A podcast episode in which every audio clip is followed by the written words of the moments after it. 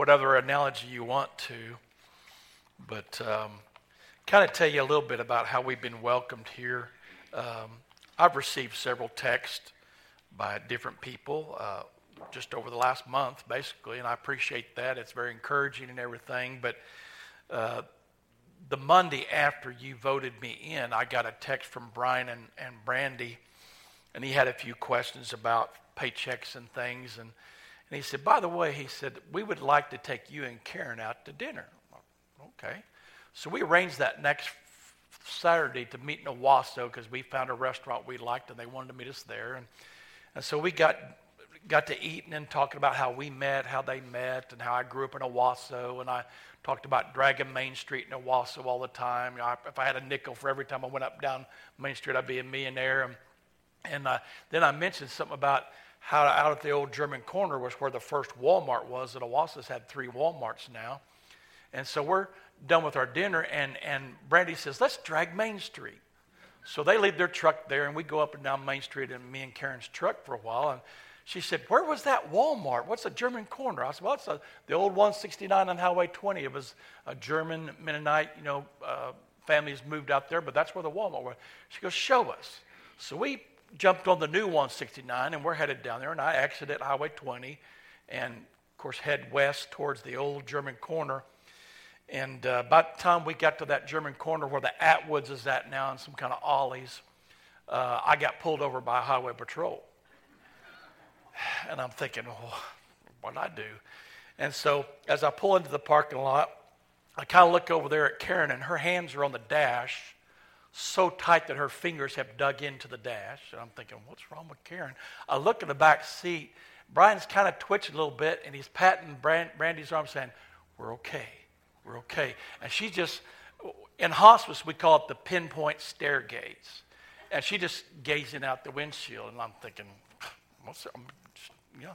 And about that time, the highway patrolman gets there. I have my license, I have my registration, my insurance, and I roll down the window, and he says, license, registration. I give it to him. He goes, and he looks back there, he looks at Brian and Brandy, and looks at Karen and goes, Y'all all right? And they, they don't say anything. And I say, Yeah, we're, we're fine. So he goes back to obviously go check on my license tag and wants and warrants them. And I'm just still kind of amazed at what they're doing. And so he comes back and he says, Here's your license, registration, and everything. You, you have no wants and warrants, Mr. Holstein. He said, But do you know how fast you were going? I said, Well, I was going 20. He said, You were what? He said, Yeah, I know. He says, The speed limit here is 45. I said, Well, it says 20 on that sign. He said, Well, that's Highway 20. The speed limit's 45. I said, Oh, okay, okay. And he says, Are your passengers okay? I said, Yeah, they're fine. And he looks over there at Brandy, who had been staring the whole time, and she quietly says, We just got off 169.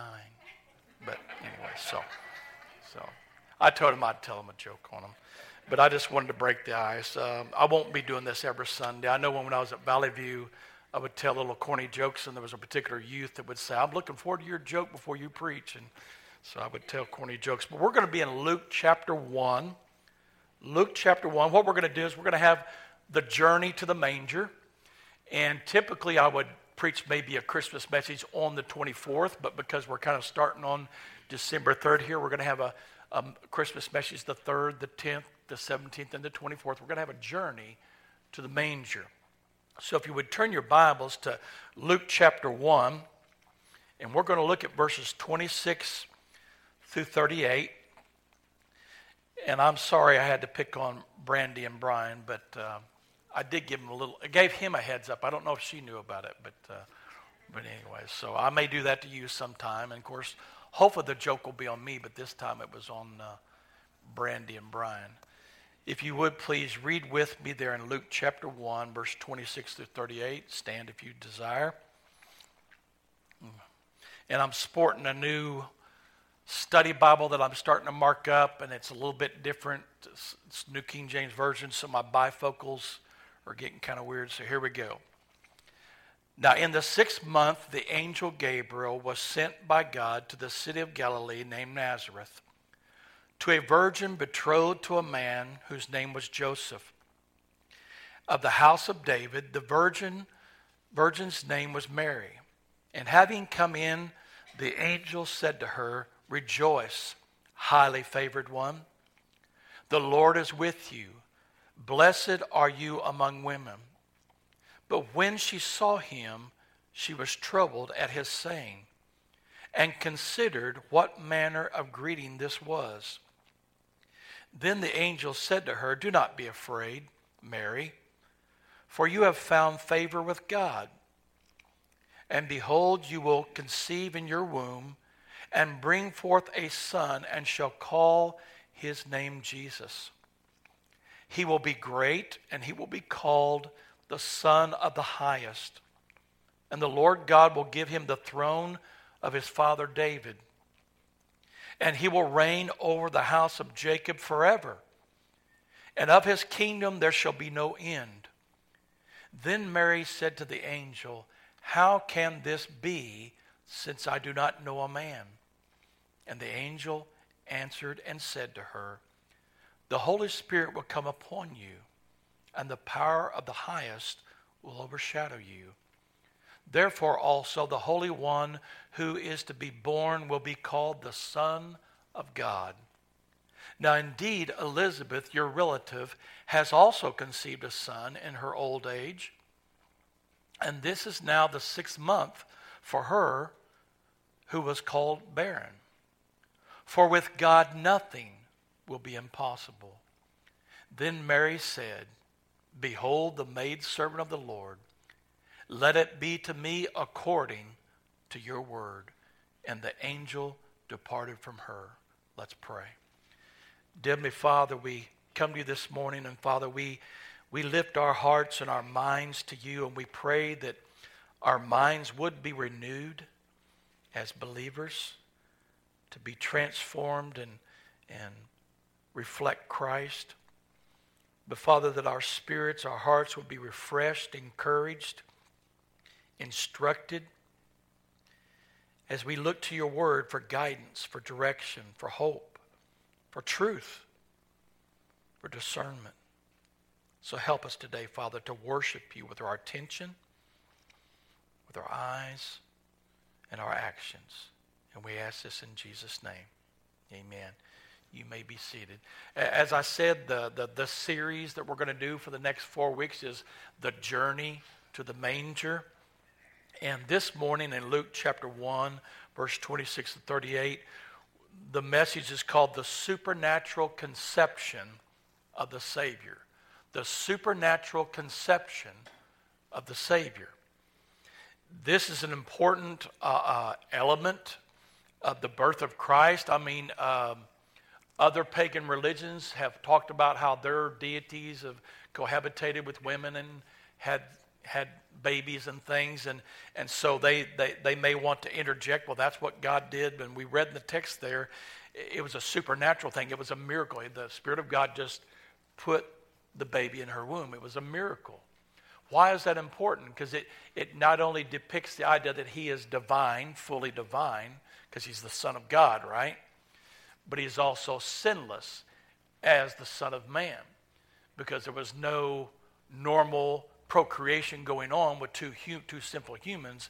He was conceived by a miracle of God. So he's fully God, but yet fully man. Fully God so that he could understand and come down and be that one sacrifice that only God can give, and but yet and therefore sinless, but also fully man who had fulfilled the law, fulfilled what God required to also be sinless. He, he's the only one that could be sacrifice. So it's important that we understand that this is a supernatural, a miraculous conception. It's not some, some deity and human cohabitation of some level.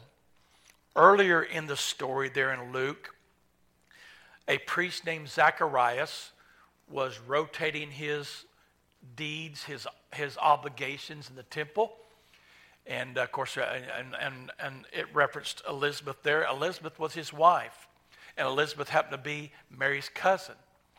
And during that time that Zacharias was in that temple, he was there burning some incense, and, and the angel Gabriel came to him first and told him that he was going to have, his wife was going to have child. And he was like, you know, we're old. How does that be? and he didn't understand and he didn't really want to believe. And so, therefore, once Gabriel revealed to him how this, this baby they were going to have would be great, uh, just like the Spirit of God revealed through the book of Luke that Jesus would be great, but yet he would be the great Most High, Son of the Most High. John would just be a great man. And Zacharias didn't believe it, so he was kind of mute for a period of time. When he came out of the temple, the text says that the people just kind of figured he had some kind of vision, so that's why he couldn't speak. And the point is, is that John was being given to Elizabeth and Zacharias as a miracle of their old age. And we saw in the text that Jesus would come through an immaculate, perfect conception, a sinless conception. And the difference is, is that hers and his was still a miracle, like Jesus' birth would be a miracle. But the point is, is it's nothing's impossible with God whether it was Mary or Zacharias here in this message. And as the, as the story begins to develop, then we enter the text where six months later, after Zacharias and Elizabeth figure out that they had this baby named John, during that pregnancy, that's then when Gabriel comes to visit Mary after her six months. And so we'll see next week where Mary visits with Gabriel and the, the baby and even Elizabeth kind of leap with the Holy Spirit. They know what Mary's carrying. But this morning, we're going to talk about that virgin birth, that supernatural conception that is, that is an essential doctrine that we would believe, because otherwise, Jesus is tainted if he's of man. So, so he's fully God, but yet fully man, but yet without sin. Therefore, he's the perfect Savior. So Gabriel tells Mary in our text, you are favored or you are graced by God. You will, as a virgin, conceive the Savior, God's only Son. And I keep messing with my earpiece. But uh, and that's so. If I do, don't let that distract you. You will give him. Uh, God will give her a virgin birth, and they will. And He tells her in the text, "You'll name him Jesus, and he'll be the Son of the Most High." So, this virgin birth, this, as we would say, immaculate conception, this supernatural, miraculous conception, is first and foremost in this time of walking to the manger and seeing the Savior born in this world to, to, to take, take away his people's sins. So, in verse 26 and 28, the virgin is given God's favor we see in verse 26 to 28 that the Virgin Mary is given God's favor. Read verse 26 and 28 with me again. Now, in the sixth month, that is six months after Elizabeth was conceived of having John, now in the sixth month, the angel Gabriel was sent by God to a city of Galilee named Nazareth, to a virgin betrothed to a man whose name was Joseph, of the house of David. The virgin's name was Mary. And having come in, the angel said to her, Rejoice, highly favored or highly graced one. The Lord is with you. Blessed are you among women. this virgin is given God's favor. This is important. It is very gospel centric, it's very gospel applied. Because in this verse, it said that God's favor came to her. The angel was sent and came to her. Mary wasn't seeking any encounter with God. Mary wasn't thinking, hmm, I wonder if God, I wonder if I can find God. She wasn't doing anything, but, the, but, but God came to her. The favor of God came to her while she wasn't even seeking him out. And God's favor was bestowed upon her, bestowed upon her whether she deserved it or not. And what we see just in those two verses is an element of the gospel that we all must know. And, and we alluded to it in Sunday school. We've alluded to it many times since I've been here that when God bestows grace upon us, bestows favor upon us, we weren't seeking it out. We definitely don't deserve it. That's why it's called grace. And what he's telling this Virgin Mary, he says, Look, God has given you favor. Favor you don't deserve, not, not even a favor that you were even, I mean, because listen, Mary wasn't sitting there going, Lord, I would like to have your son. I'd like to birth the Savior, did she? She wasn't seeking it out. She was probably just doing her own thing, like people are every day in every life. And the virgin was given God's favor when she wasn't seeking it out, when she didn't even deserve it. And the text says that God gave it to her. He gave it to her because why? Because God has a plan. And that leads to verse 29 through 33. The virgin was not only given God's favor, but in that encounter of favor, the virgin is told God's plan.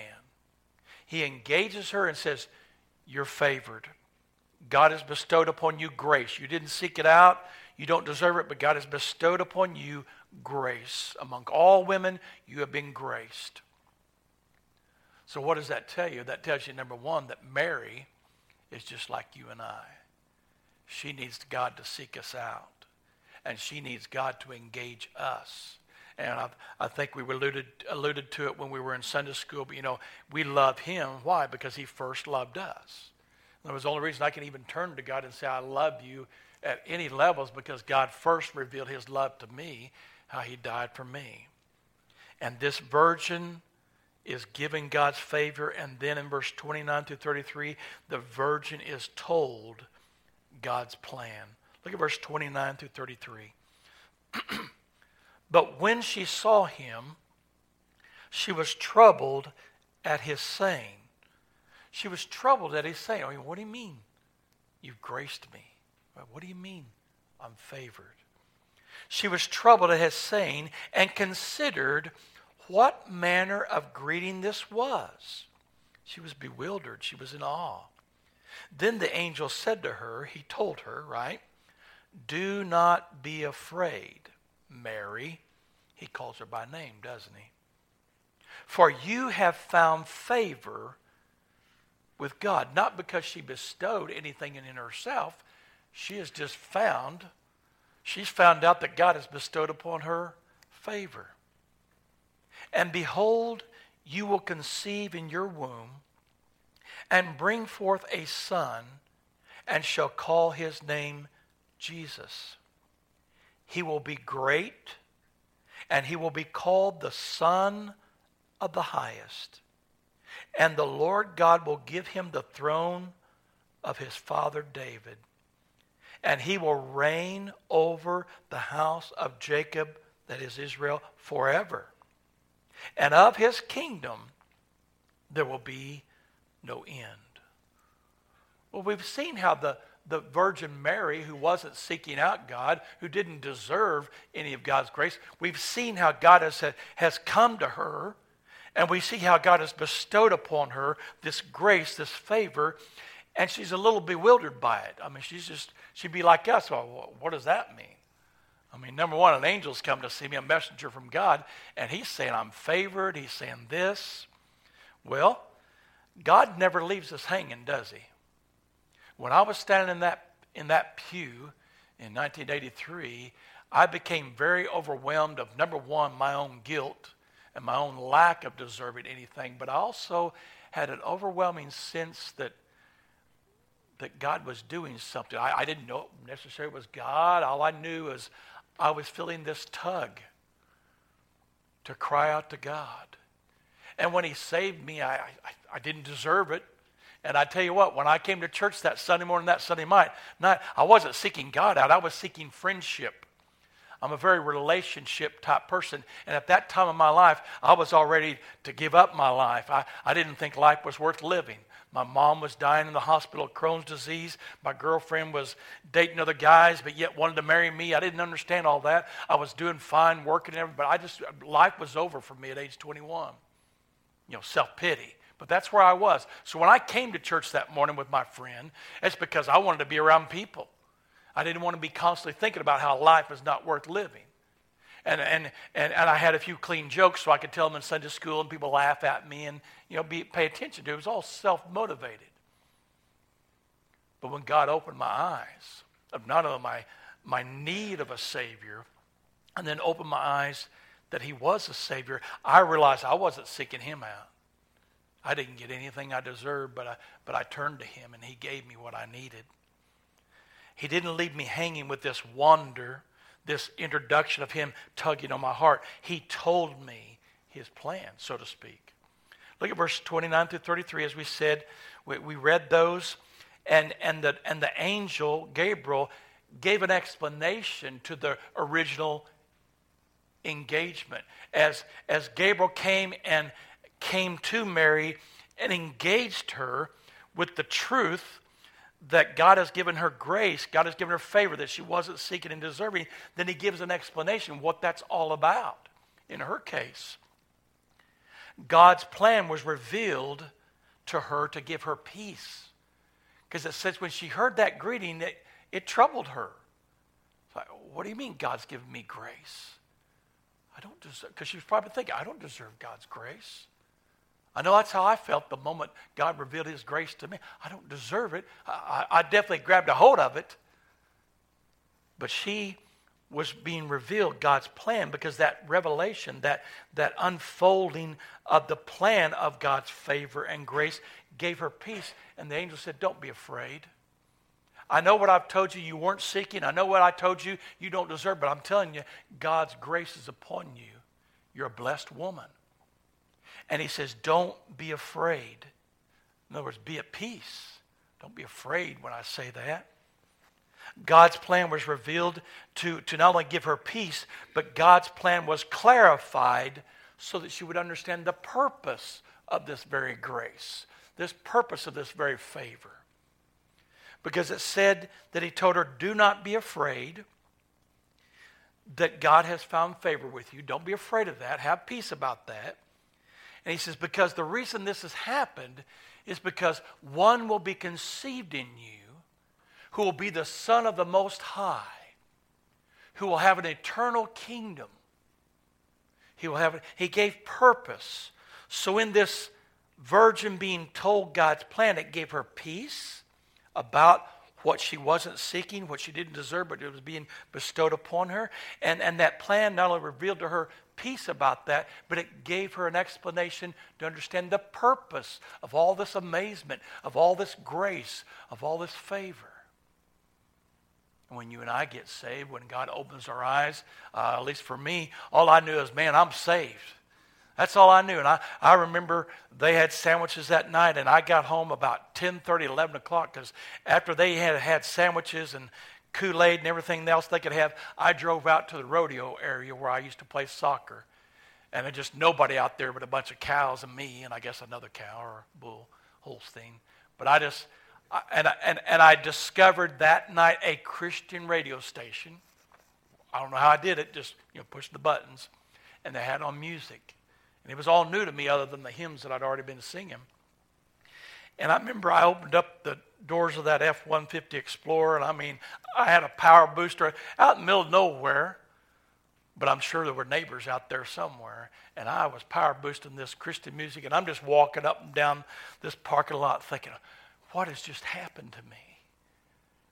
I don't deserve this. I wasn't seeking it out. And God began to maybe work in my heart, explain some things to me. Yeah, you didn't deserve it, but that's what His Son came to die for. That, that's what you've learned in Sunday school when you were a kid, Steve. That's what the preacher was talking about. And God began to unfold, uh, maybe not all the details, but I sensed a, I had a sense of purpose now. And then I remembered, oh, well, just the last three months, I'd bought me a gallon of whiskey and I'm just going to drink myself into a coma because that's what I learned in DUI school. You can drink yourself. So it's all that self pity. And it dawned on me that that was my plan. And I said, ah, I don't have to have that plan anymore. And I popped the back of that seat and I grabbed a gallon, a couple of gallons of Jack Daniels, and I just bloop, bloop, out there. Now, I did throw the bottles away. I didn't throw them out in the middle of nowhere. But, I, but it's because he began to reveal that plan as to why even the grace came to begin to see purpose, meaning in life. And I finished that little rodeo area about midnight, and I got home.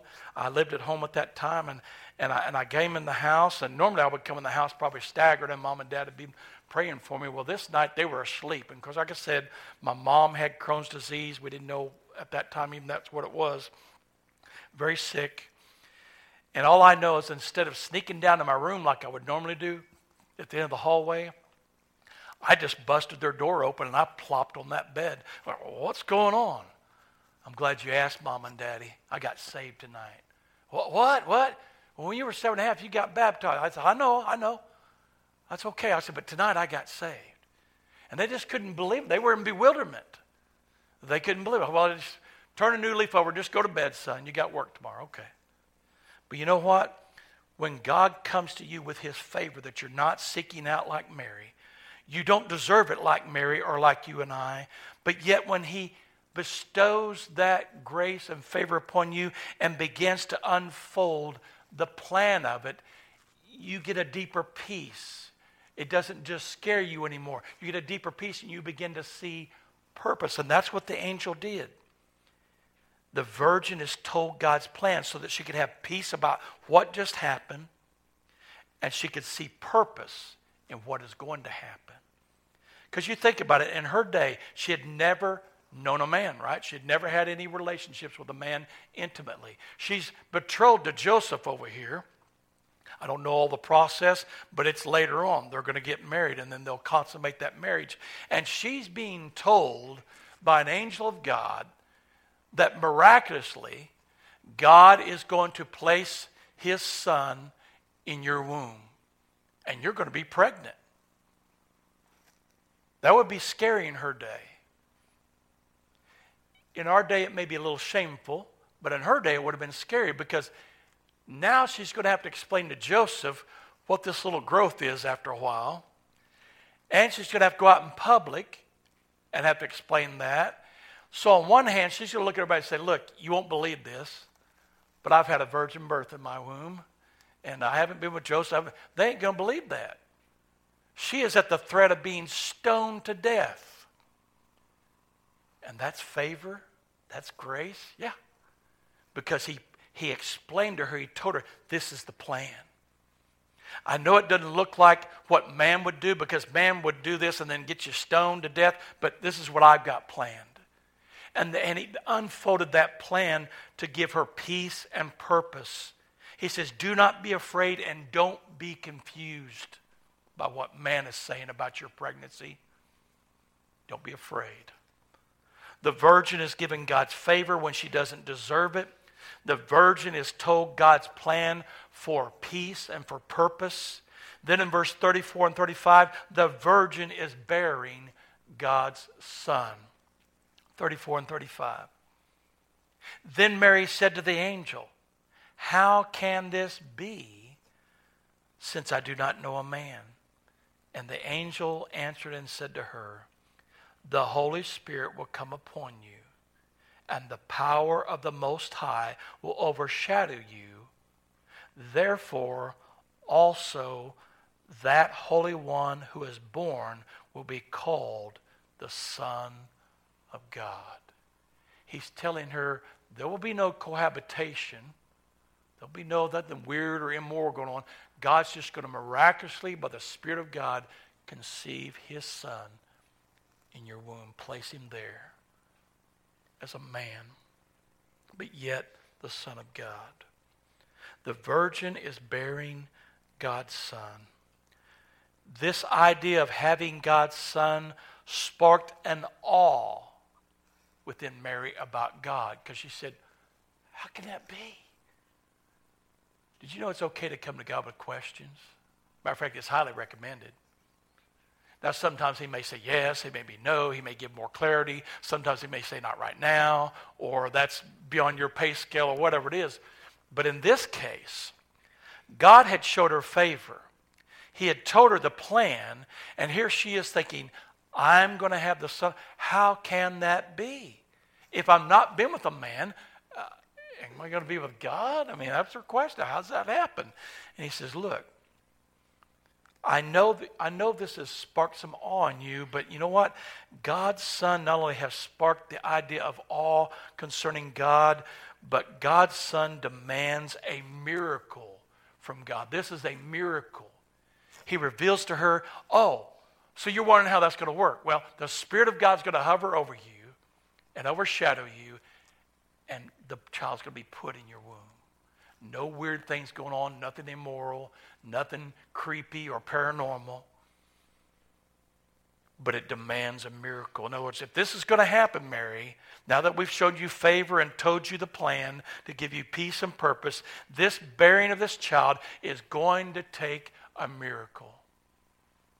Now, one reason it takes a miracle is, like I said, he has to be fully God, but yet fully man, right? But yet without sin. Another reason it has to be a miracle is because if Mary can have any part of making it happen or whatever, then guess who gets the glory? Guess who gets the credit? Not God. It's at best it's shared.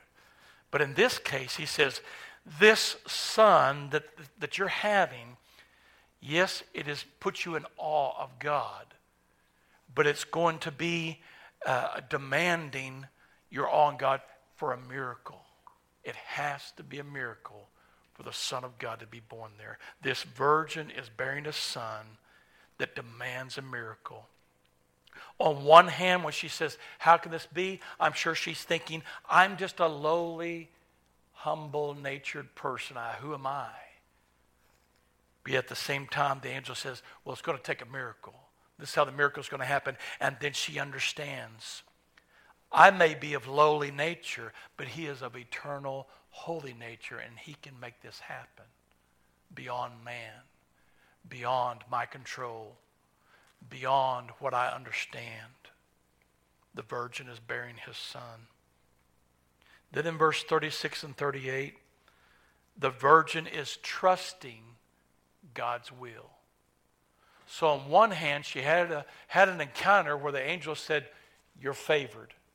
God has bestowed upon you grace when you weren't seeking Him, when you don't deserve Him, but God has given you grace. And she goes, What? He says, Well, let me tell you the plan. And that'll give you some peace, it'll explain some purpose. And then she says, But how can it be? I mean, how's this going to happen?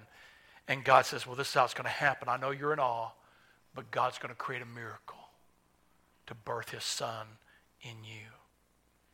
And so, therefore, in all this, array of not only what's happening between her and the messenger of God and God and Jesus and everything, also knowing what man's going to think, also thinking the direction that man may go to stone her to death, thinking, at best, she's thinking about Joseph maybe. What's going to happen? Well, in the midst of all those emotions, in the midst of all those consequences and truths and everything, she's just trying to swallow it up the virgin is trusting God's will. Look at verse 36 to 38, how she trusts God's will.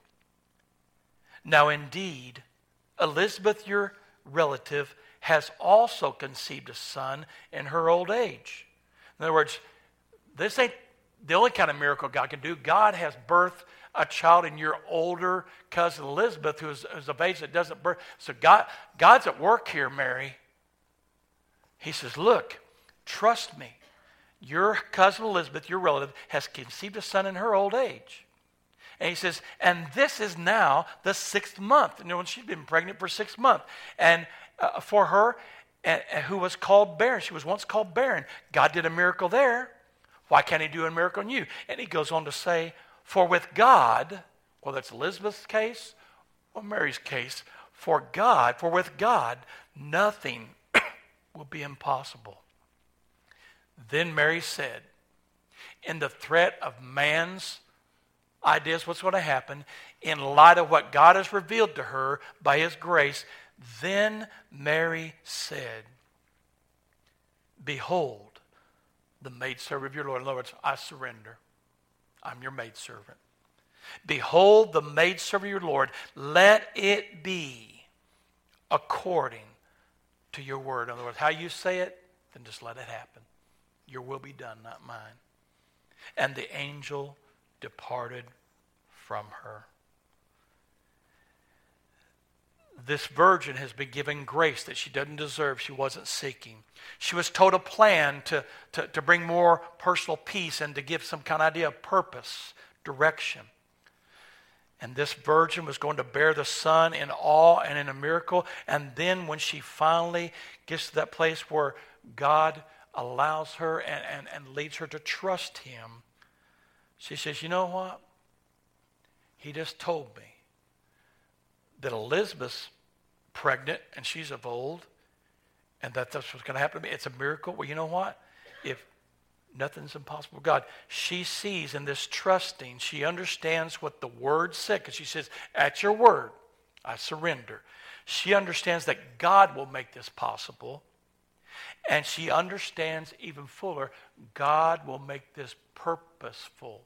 Because listen, there's no telling the rumors that are going to go on in that little town. There's no telling the condemnation that's going to go on in that town because she's pregnant and she said, I don't know a man. And she's telling the truth. And we know she's telling the truth because we're reading black print on white paper, right? And it's the Word of God. But doesn't mean the town will believe, doesn't mean even Joseph or, or her family will believe. But as she surrenders and trusts God, she says, I'm going to trust God to make this possible. He did it for Elizabeth, what the angel's saying. Well, he can do it for me. It's just a little bit different, but it's still a miracle because nothing's impossible. God, God will make this possible.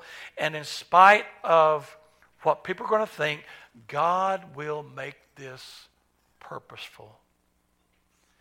I'm going to do this God's way, and I'm going to do it because it's God's will. That's what she says. So, at this supernatural conception of the Savior, this, this virgin woman named Mary, who's no different than any other woman, other than at that moment, God bestows upon her a grace that she doesn't deserve, she's not seeking out. And it blows her mind. And it even brings a little fear. And He says, Don't be afraid, be at peace. I'm telling you, God has favor on you. And this is the plan. And as He unfolds that plan, of her bearing a child, she begins to understand that, oh, well, it's a miracle. So I don't have to do anything. I just receive God's grace. It's a miracle. And in that miracle, she finally just trusts in what God said he would do. He'll make it possible. He'll work out the details.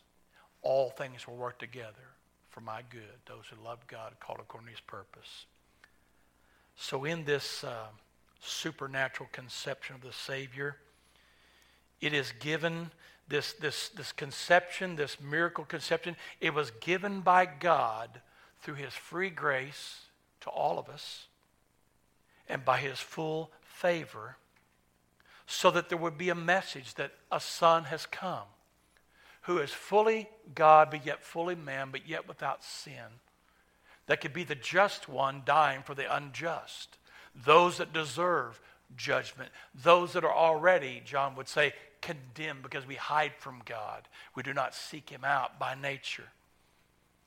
And so, this conception, this supernatural Savior, He is being given out of free grace and, and full favor for the very purpose of, of a plan of unfolding a message. A message we call good news, the gospel, a miraculous story in this conception that he might come and die for the sins of all the world. So, this immaculate conception, this miracle, supernatural conception, is, is necessary not only for him to be qualified to be the Savior and the one who sacrifices himself for us, but it is so, it is a miracle so that when you and I share it, it's not something we came up with. It's not a great idea. It's not just something we brand. We just look at each, we look at people too and say, look, there was a time in my life when I didn't deserve anything from God. I wasn't seeking God. And he opened my eyes and showed me grace and favor. And we, we give them as much as we can to, to unfold that plan and how it works and purpose. But through that testimony, it shows a miracle has happened, just like in the conception, a miracle has happened, so that people will truly believe it's God. It's not a man made religion, it's not a man centered religion, it's, it's, it's just God. So, this supernatural conception of the Savior was the only way that this could unfold as a miracle. So that when we do preach the gospel, when we do share and live out the gospel, it's still a miracle. So that ultimately they will hear our words of what we have seen and heard and know to be true. As a believer, as someone who has trusted Christ, we need to know that God came to us first, right? He engaged it. Now, you may have went to church because someone invited you. You may even be curious about the things of God, perhaps.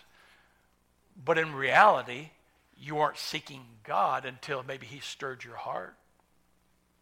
Otherwise, you were just doing something religious like I was. But we need to know as a believer, we need to understand that that's how salvation works. God came to us first. And in that coming, whether it was a series of times or a, a blazing moment like mine was, or over years of learning things on the flannel board of Sunday school as I grew up, God came to us and revealed to us Christ is the truth, the way, and the life. And it was in that moment that, that God found us. He left the 99 and sought us out. And he came to us and found us. And in that finding, when, we, when, when he opened our eyes and regenerated our heart to give us life, we could believe then. And we responded with belief, turning our back on sin, our face to the Savior. That's how salvation works. And that ought to bring a little bit of uh, awe, like Mary when she found out she had favor. It ought to bring us uh, to a place of maybe asking questions more about just that very elementary thing of salvation. It ought to bring us to a place where we're at peace with not only what has happened, what God is doing, but be at peace and surrender to what's the purpose. What today, Lord? That would be the application to a believer because we love him because he first loved us what would the application or invitation be to a non believer? I would say to someone who has never experienced that grace that has just opened your eyes and, and, and, and caused you to love God now like you've never loved Him before, I would say to that lost person, like Mary, you're just doing life. You're doing fine. You might be listening online. You might be here within the sound of my voice. You're just doing life. You're just doing your thing. You may be in the mully grubs like I was, feeling sorry for yourself. You might be as happy as a lark today, but you're just doing life like Mary was just doing life. And perhaps maybe today, like Mary, God has nudged you. God has tugged on you. God has revealed something to you perhaps today as a lost person and you're beginning to realize, oh, there is a God. I need to do something. I need to respond. Perhaps you're here today like Mary, minding your own business, but God is nudging, God is tugging. And what we would tell you as a church is that listen to that tug, listen to that nudge. And just like she asked the angel, the messenger, questions about that moment, feel free to come to me, one of these people that perhaps you trust, or maybe, maybe you don't even know who they are, but you just feel led to go to that person, ask those questions. Tell them what God is dealing with you, stirring your heart about. And if they can't figure it out, we'll figure it out.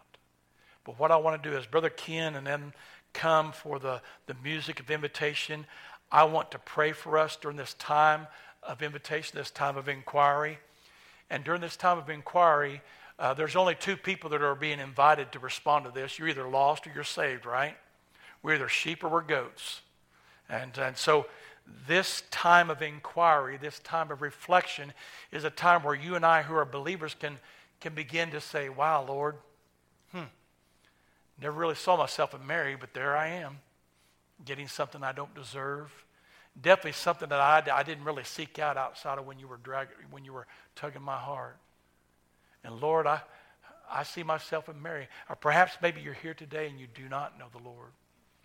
This is a time where you can inquire. Inquire right where you're at. You can come up here and inquire. Whatever your response is, but it demands a response because we've heard God's word and hopefully and prayerfully his spirit has nudged and stirred. So listen, if you are lost today, I want my prayer for a lost person is these three things. I would pray that they would see their need to be saved that they would know that they heard clearly that Jesus Christ is the only one that can save them from their sins. And number three, once they see their guilt, once they see God's provision through Jesus Christ, they would simply answer that call and that tug and say, Lord, save me, a sinner. Let's pray. Dear Heavenly Father, as we come to this time of invitation, this time where we inquire and reflect, I pray for the believer that their hearts will be enriched with your wonderful grace that you bestowed upon us. That they would be thankful and grateful and be willing to share that with other people that you put in their path. Father, there may be someone here or within the sound of our voice on the computer that's lost, but they're beginning to see just how lost they are, that there is no hope but you're also revealing to them that Jesus is their hope. We pray that they would see that and know that, and simply the Spirit of God would lead them to cry out to you to be saved from their sins. We pray this in Jesus' name. Amen. Whatever your need is, if for some reason you feel like you can't come forward, your legs hurt or something, wave at me. I'll come back and minister to you. I may have to have someone turn off a mic when I'm doing that, but I'll feel free to let me know. I'll come to you too. But whatever your need is, please stand for the hymn of invitation, Brother Ken. We'll sing page 502.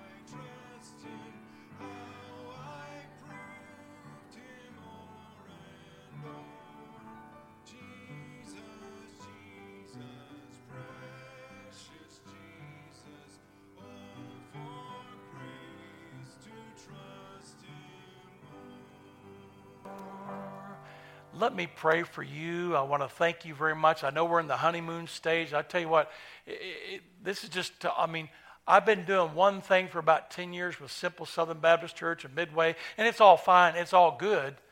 But to come here, and I'm just going to brag on you, you're functioning as a body. You don't have a dog and pony show up here. You're functioning as a body.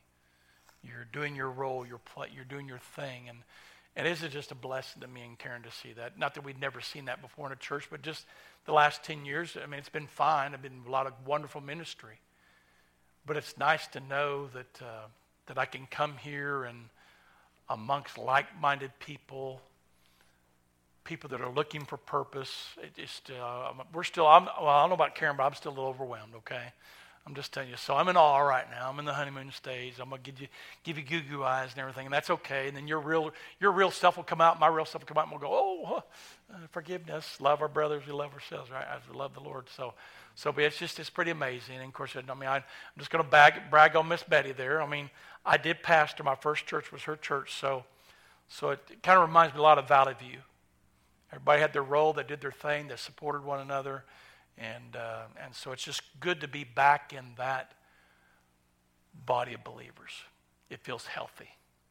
So, so if I get a little emotional sometimes or excited, I'm not going to apologize for that because it's just real. But I want to pray for you as you head out, and um, let's pray. Dear me, Father, we come to you this morning.